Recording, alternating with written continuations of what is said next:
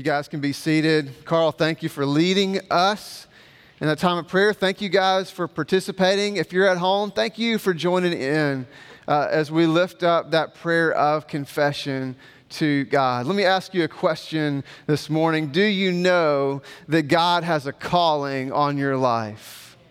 Do you know that God has a plan and a purpose for your life, for you to live out individually, for you to live out through your family, and for us to live out together in this beautiful gathering called the church? Do you know? I remember when I was, I was just a little kid and I wanted to be everywhere doing everything that my dad did. If he was working to fix something, I wanted to be right there with tool in hand. Uh, if he was chopping wood, I wanted to be chopping wood and carrying it around uh, the fence with him. Whatever he was doing, I wanted to be right there because I had this crazy idea that I could do what he did. But here's the unfortunate reality for me, and probably a lot of us can relate to this. As I grew up, as I became a teenager, I had more important things to do than to follow along with my dad. And looking back, I wonder how much I missed out on by thinking that I had something better to do than being with him, to learn from him, to work with him, to do what he was doing. And I, I kind of wonder if that's how we are as a church if that's how we are as we start following Jesus, we're all excited and we're on fire, and we know that Jesus has saved me from my sin and He's giving me a better life. But then all of a sudden, I got better things to do, and the fire starts to fade. I wonder how many of us are going to church and we think that we're part of a church and, and we think that, that we are the church, but we're not living it out and there is a slow fade happening in our hearts, in our minds, and in our spirits. Do we really understand that just because I call myself a Christian or I, we call ourselves a church doesn't mean that we are the church? Just because we go to a place called church doesn't mean that we are living out the calling of church. But the reality is, we don't have to fade. But why do we? What's going on? Why, why the slow fade? Why do we lose the passion of the calling that God has in our lives? Going back to last week, we remember there are two kingdoms fighting for our hearts, fighting for our allegiance. There is the kingdom of God that's calling out to us, that's pursuing us, inviting us in, into truth to live on mission, to be unified by love. But there's this other kingdom at work around us, the kingdom of the world, if you remember last week, uh, that is influenced by the prince of darkness, that one called Satan, and, and he's got another agenda. He wants to bring confusion. How many of us know that the world is living in confusion right now? That we call truth a lie, we call lie a truth, and then we begin to celebrate that lie. We're living in a tension with one another, not just confusion, but we're living in distraction where we've got our hearts and minds set on all other kind of things. And we begin to believe that the person who occupies the White House is our hope, or the person who sits on the Supreme Court is our hope, or what's going on in the news is our hope and we get distracted by these are important things. And we need to be engaged but they're not the end of things. And we lose the, the focus that we need to have as the people of god that whatever is happening around me i'm to be a, a follower of christ and a bearer of his truth and love in the world. That somebody else doesn't do that for me. That's, that, that's on me. But we get distracted and we get divided we get divided around political lines. We get divided on cultural lines. We get divided on our preferences and what music we listen to and what news we watch and, and who we hang around and where we live, the size of our paycheck. We get divided in so many different ways. Would we listen to the call of the kingdom of God to come back to His truth, to come back to that focus on His mission, to come back to that unity that we have in love by the Spirit of God? what does it really look for, like for us as the church? Not just to go to church, not to say I'm a part of a church, but for us to live as church. What is the calling on our lives? Jesus talks about this in what's called the Sermon on the Mount. If you were here last week, I told you we were going to live in this chapter 5 of Matthew's Gospel for a couple of weeks. That's where we are today, looking at the second part of what Jesus uh, preached to us on the mountainside. So if you have your Bibles, Matthew chapter 5, let's look at what Jesus has to say in verse 13 through 16. Jesus says, You are the salt of the earth, but a salt loses its saltiness, how can it be made salty again? It is no longer good for anything except to be thrown out and trampled underfoot. You are the light of the world. A town built on a hill cannot be hidden. Neither do people light a lamp and put it under a bowl. Instead, they put it on its stand, and it gives light to everyone in the house. In the same way, let your light shine before others, that they may see your good deeds and glorify your Father in heaven. Now, last week, if you were with us or if you watched online or, you, are getting caught up, last week we talked about the blessings that God gives. In the beginning of the Sermon on the Mount, uh, Jesus says, These are the blessings, the Makarios, the favor of God when we live into the kingdom of God. And it looks totally upside down from the way of the world and we embrace the values of the kingdom of God as we pursue Him. And God says there's blessing with that, not as a, a bribe or reward, but as a reality of what it looks like to live in the kingdom of God.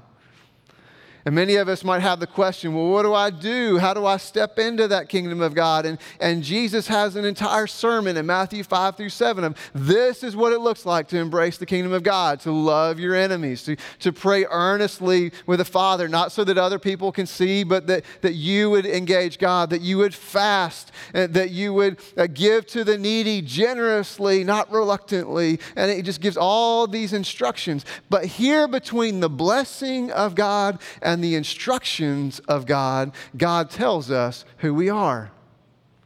Did you catch that? Jesus twice here says, You are, and he tells us, You are salt, you are light. So let's take a look at this. What does it mean? Number one, he says, You are salt. Now, salt for the people who were listening to Jesus had a number of different purposes. It was used in sacrifices in the temple.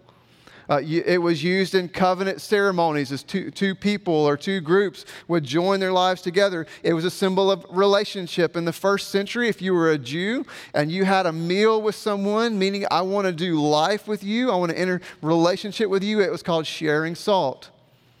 Uh, salt was used to, to bring seasoning. It was used in purification rites. It was used to preserve food so that it wouldn't spoil. And so there were so many meetings that, that Salt would have for the people that, that they would begin to, to dream and wrestle about what Jesus is saying when, you, when he says, You are salt. But it really comes down to this if I am to be salt, the call on my life is to protect and improve. I mean, ultimately, that's what salt did. That's what salt does. It protects things from decaying, from rotting, from spoiling. It protects them and it improves it, it makes it better. Uh, why do we pull the salt shaker out? Because we like it better with the salt, it improves things. And Jesus is calling us, if we are to be the church, because that's the truth for us. Before I can focus on what I need to do, I need to ask, who am I becoming? Who is God making me? If I'm to be the church, that's the call on my life to protect truth, to protect the needy, to protect the people who can't protect themselves, to look out for the people that, that are in, in danger. How many of us are watching out for people in our communities that need help, whether they're a part of what we call Get Well Church or not? Are we looking out for our neighbors? If you're in school, are you watching out for those bullies that are going to pick on those kids or those people online and on social media or on Snapchat or whatever who are tearing other people apart? Are we watching out to protect others? And are we improving the lives of other people? Can the people around me, my neighbors, my family, the people I go to church with, the people that I work with, say, My life is better because that person is involved in my world? Do we pick up the phone and say, Hey, I was thinking of you. I just got to give you a blessing. I'm praying for you. Send a note, bring a meal over. Say, How can I help you out? Are we improving the lives of the people around us? And here's the thing Jesus says, You are the salt of what? Of the earth meaning that Jesus has come and he's plucked us from the kingdom of the world and he's messed with our lives and he's bringing a transformation and he's calling us out and then putting us right back into the world saying, This isn't for you, but you are to be living your life to be a salt to others, to improve and protect the lives of others. That we don't live to bless ourselves, but we let God do the blessing for us as we bless others. We're the salt of the earth. Do you truly believe that we are salt? Jesus, second, he says, You are light. You are light. What is light? Here's the cool thing about light is that when you see light, you don't actually see light. When you see light, you see what light brings out into the open. And light isn't something necessarily uh, that I can grasp or I can hold. Light is something that is shared and experienced.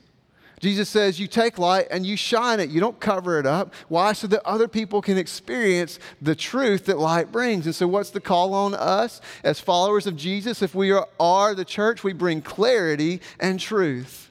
In a world that is confused, we bring clarity in a world that says lies are truth and we celebrate it, we say, no, no, no, no, no. There's a better way. This is the truth of who we're called to be, who God created us to be. You know, if we can't find our place on the right or the left, then we might be right where we need to be, where we can bring a whole new way. The way of the cross. Jesus says that the way into the kingdom of heaven is narrow, it doesn't look like the other paths. And we can bring light, we can bring truth. You see, the, the reality is, is that the point is not for anybody to see us, but for people to see Jesus. We are the window through which the world gets to see the love and the truth of our God who's come into the world. Jesus said this in John chapter 8. He said, I am the light of the world, and no one who follows me will be in darkness and we get to shine that light on the light of the world. We get to say, hey, come and, and, let me get, let me walk with you. Get, let me get involved in your life. Let me love on you. Let me bring some improvement. Let me help protect you. Let me bring some truth and clarity in your life, not so you can see me, but so you can see Jesus who loves you, who made you, who wants to save you. He gave his life for you, that you could have a hope for a, a future that is good. And we get to point that light into the world, into a dark place. And light in the midst of darkness always wins. Always. Is do we really believe that we are light? Now, here's the hard part.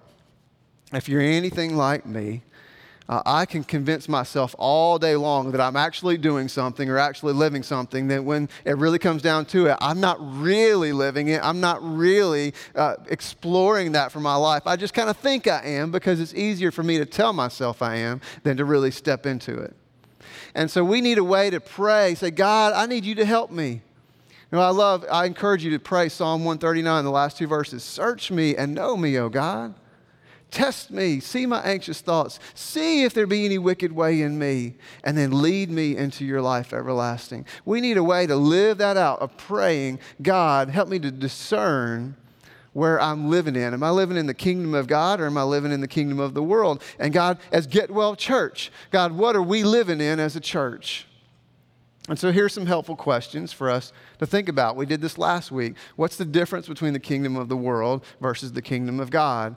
As it applies to the calling of the church. Well, here's one Is it preference driven or mission driven?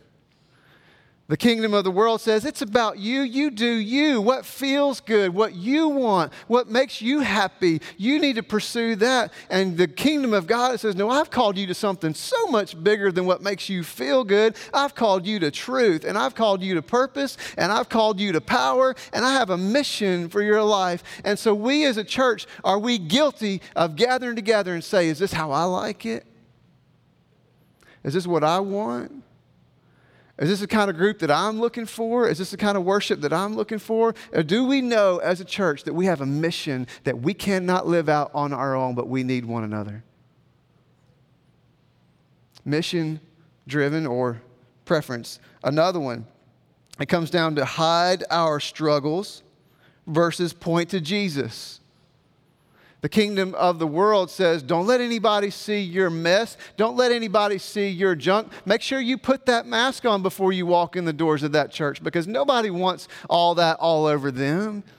You got to hide all that stuff. But the irony is, is that when we follow Jesus and we hide all that stuff, we don't ever get to point anybody to Jesus because we act like, I don't need the cross, but you do. And Jesus would say, the, the kingdom of God only has one master, and it's not you. And he gave his life on a cross so that we could point to him. We are light, so not so people would see us, but they would see him.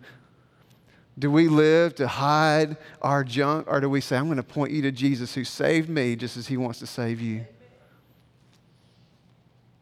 Look to be served versus look to serve.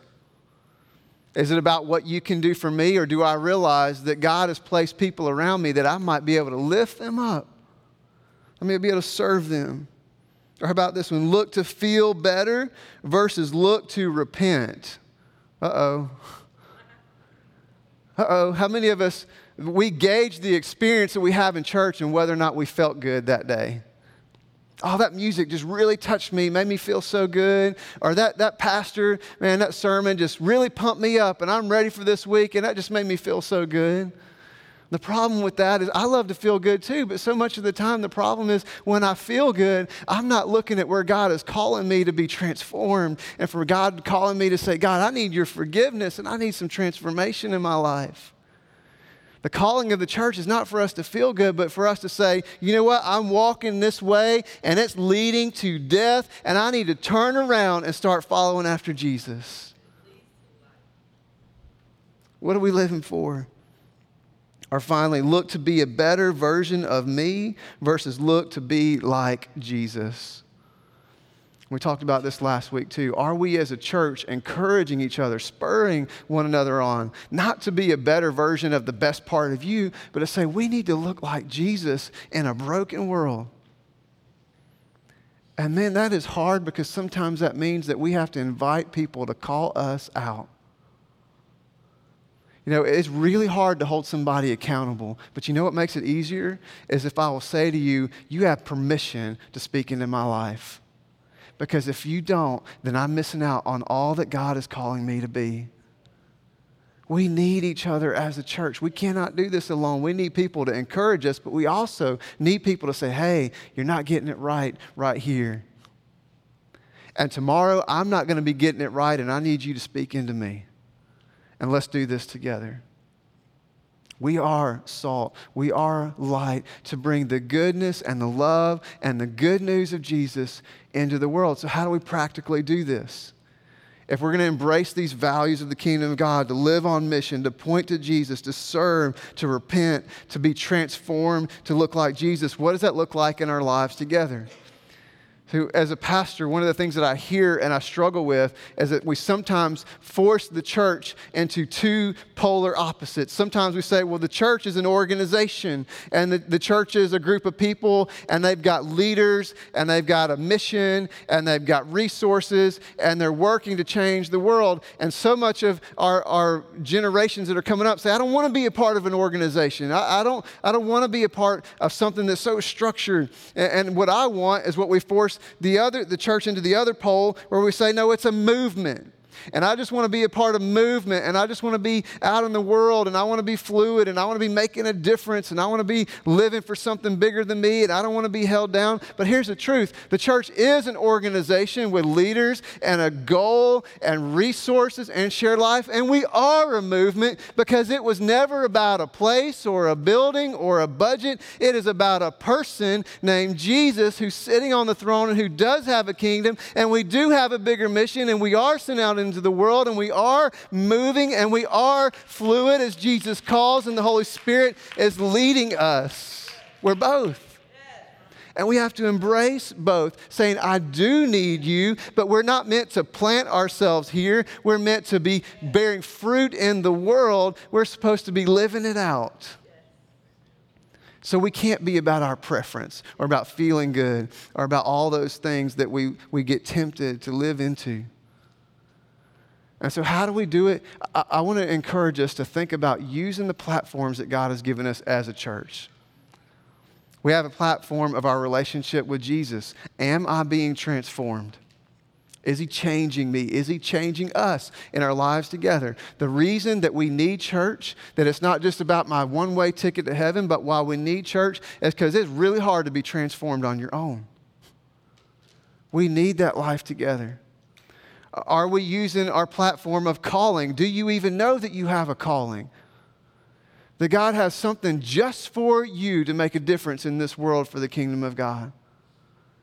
Are we using our, our platform of mission to know that we're to be sent out, that we're actually to be active and be working in the world? And, and do we use that platform of opportunity that we are always ready? Paul says, always be ready to give account for the hope that you have.